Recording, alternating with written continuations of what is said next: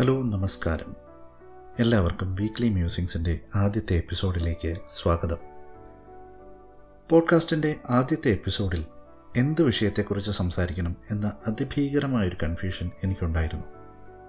ഞാനൊരു ടോപ്പിക് എടുത്ത് പ്രിപ്പയർ ചെയ്ത് തുടങ്ങിയതാണ്. ഞാൻ അതിനെക്കുറിച്ച് എന്റെ വൈഫിന്റെ അടുത്ത് സംസാരിച്ചപ്പോൾ പുള്ളിക്കാരിയാണ് എന്നോട് ഒരു സജഷൻ പറഞ്ഞത്. ഈ ടോപ്പിക്ക് ഇപ്പോൾ എടുക്കണ്ട.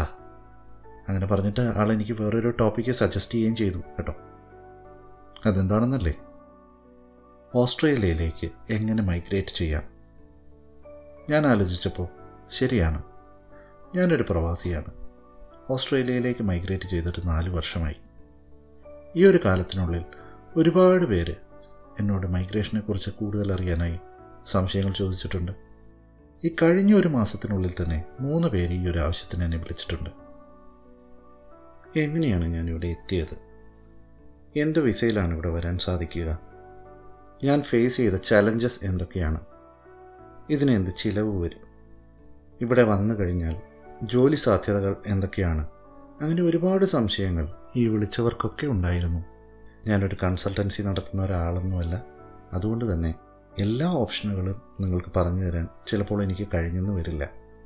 എങ്കിലും പൊതുവായുള്ള കുറേ കാര്യങ്ങളും എന്റെ അനുഭവവും കുറച്ചു പേർക്കെങ്കിലും ഉപകാരപ്പെടും എന്നുള്ളൊരു പ്രതീക്ഷയിലാണ് ഇത് പറയാം എന്ന് തീരുമാനിച്ചത്.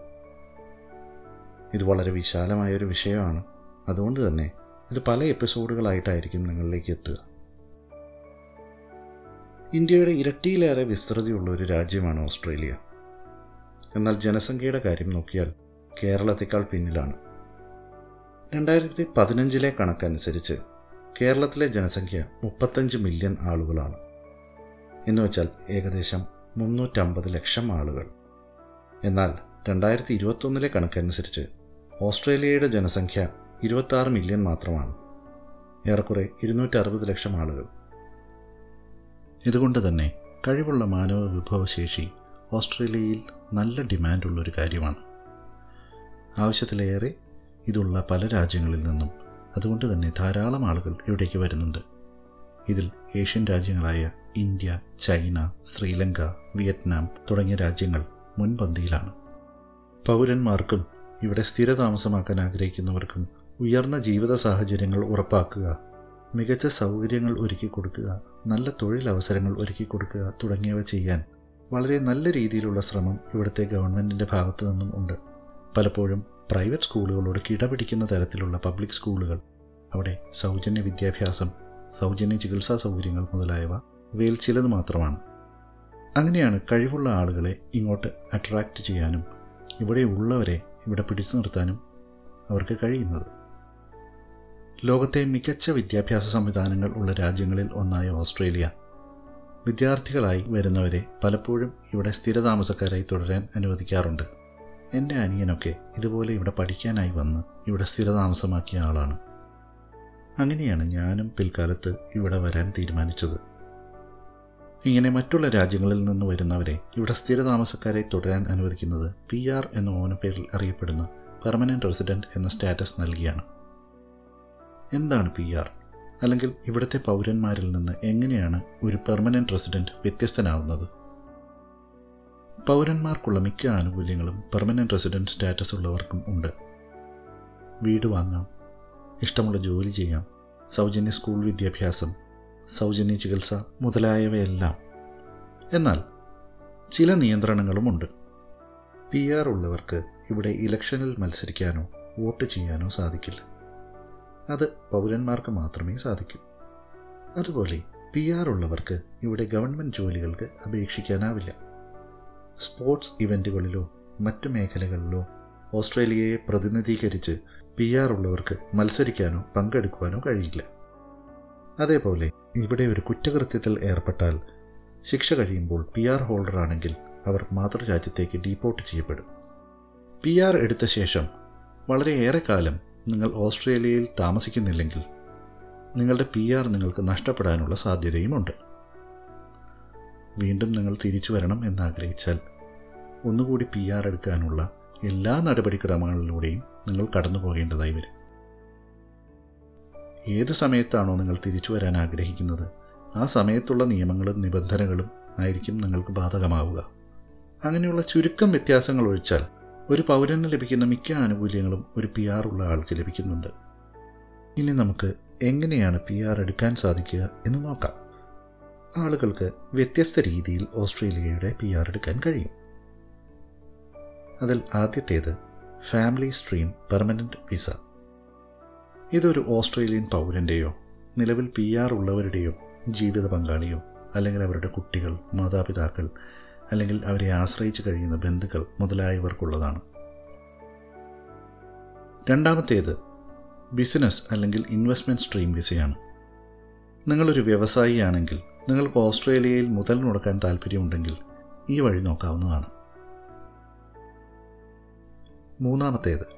നിങ്ങൾ അസാധാരണവും മികച്ചതുമായ നേട്ടങ്ങളുള്ള അന്തർദേശീയമായി അംഗീകരിക്കപ്പെട്ട റെക്കോർഡുകളുള്ള ഒരാളാണെങ്കിൽ നിങ്ങൾക്ക് ഗ്ലോബൽ ടാലന്റ് വിസ ഓപ്ഷൻ വഴി പി ആറിന് അപേക്ഷിക്കാവുന്നതാണ്. ഈ പറഞ്ഞ രീതികളൊന്നും നമ്മുടെ നാട്ടിൽ നിന്ന് ഇവിടെ വരാൻ ആഗ്രഹിക്കുന്ന നല്ലൊരു ശതമാനം സാധാരണക്കാരായ ആളുകൾക്കും ഉപയോഗമുള്ളതല്ല. വെറുതെ നിന്ന് കഥാപ്രസംഗം പറയാതെ തേങ്ങ ഉടക്കി സ്വാമി എന്നായിരിക്കും നിങ്ങളിപ്പോൾ മനസ്സിൽ പറയുന്നതല്ലേ? ഇനി ഞാൻ പറയാൻ പോകുന്നതാണ് നമ്മുടേതായ വഴി. വർക്ക് അഥവാ സ്കിൽഡ് സ്ട്രീം പെർമനന്റ് റെസിഡന്റ് അതായത് തൊഴിൽപരമായ ആവശ്യങ്ങൾക്കായി വരുന്നവർക്ക് പി ആർ എടുക്കാൻ കഴിയുന്നത് ഈ സ്ട്രീമിലാണ്. ഈ സ്ട്രീമിന്റെ കീഴിൽ തന്നെ നിങ്ങൾക്ക് പലതരം വിസയിൽ പി ആറിന് അപേക്ഷിക്കാം. അതിനെ നമുക്ക് രണ്ടായി തരം തിരിക്കാം. ഒന്ന് സ്പോൺസേഡ് വിസ. മറ്റൊന്ന് നോൺ സ്പോൺസേഡ് വിസ. എന്താണ് ഈ സ്പോൺസേഡ് വിസ? ചില സംസ്ഥാനങ്ങളിൽ അല്ലെങ്കിൽ സ്ഥാപനങ്ങളിലൊക്കെ പ്രത്യേക വൈദഗ്ധ്യം വേണ്ട ചില ജോലികൾ ചെയ്യാൻ ആളുകളെ കിട്ടാതെ വരുന്ന സാഹചര്യത്തിലാണ് സ്പോൺസേഡ് വിസയിൽ ആളുകളെ എടുക്കുന്നത്. സംസ്ഥാനങ്ങളുടെയോ തൊഴിലുടമകളുടെയോ സ്പോൺസർഷിപ്പിലാണ് ഈ വിസ ലഭിക്കുക. ഈ വിസ ചില നിയന്ത്രണങ്ങൾക്ക് വിധേയമായിരിക്കും. ഈ കാറ്റഗറിയിൽ ഏറ്റവും അധികം ആളുകൾ ഇവിടേക്ക് വരുന്നത് സബ് ക്ലാസ് വൺ നയന്റി എന്ന സ്കിൽഡ് നോമിനേറ്റഡ് വിസയിലാണ്. ഇനി എന്താണ് നോൺ സ്പോൺസേഡ് വിസ സംസ്ഥാനങ്ങളുടെയോ തൊഴിലുടമകളുടെയോ സ്പോൺസർഷിപ്പ് ഇല്ലാതെ നമ്മുടെ തൊഴിൽപരമായ കഴിവ് മാത്രം മാനദണ്ഡമാക്കി ഉള്ള വിസയാണ് നോൺ സ്പോൺസേഡ് വിസ ഈ കാറ്റഗറിയിൽ ഏറ്റവും അധികം ആളുകൾ ഇവിടെ വരുന്നത് sub class one eighty nine എന്ന സ്കിൽഡ് ഇൻഡിപെൻഡന്റ് വിസയിലാണ് ഞാൻ ഇവിടെ വന്നത് ഈ വൺ എയ്റ്റി നയൻ എന്ന സബ് ക്ലാസ്സിലാണ് സബ് ക്ലാസ് വൺ എയ്റ്റി നയനും വൺ നയന്റിയും വളരെയേറെ സാമ്യമുള്ളതാണ്. അപേക്ഷിക്കാനുള്ള പ്രക്രിയയും ഏറെക്കുറെ ഒന്നു തന്നെയാണ്. അതുകൊണ്ട് തന്നെ എനിക്ക് ഏറ്റവും പരിചയമുള്ള ഈ വിസകളെക്കുറിച്ചായിരിക്കും ഞാൻ നിങ്ങളോട് തുടർന്ന് സംസാരിക്കുന്നത്.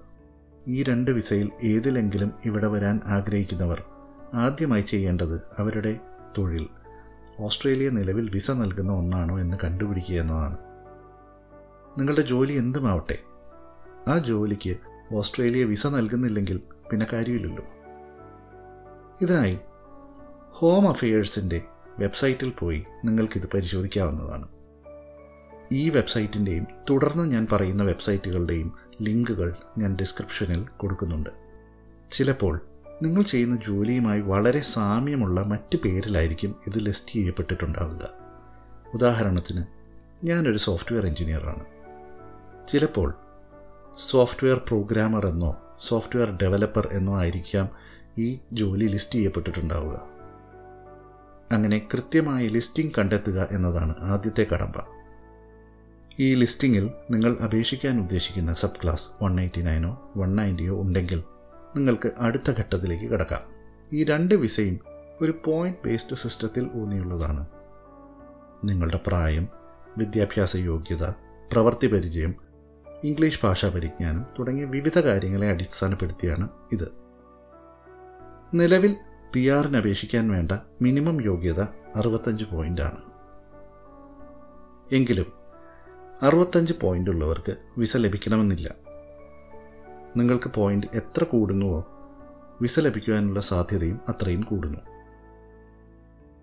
ഹോം അഫയേഴ്സിന്റെ വെബ്സൈറ്റിൽ നിങ്ങൾക്ക് എത്ര പോയിന്റ് ഉണ്ട് എന്ന് പരിശോധിക്കാനുള്ള ഓപ്ഷനുമുണ്ട്.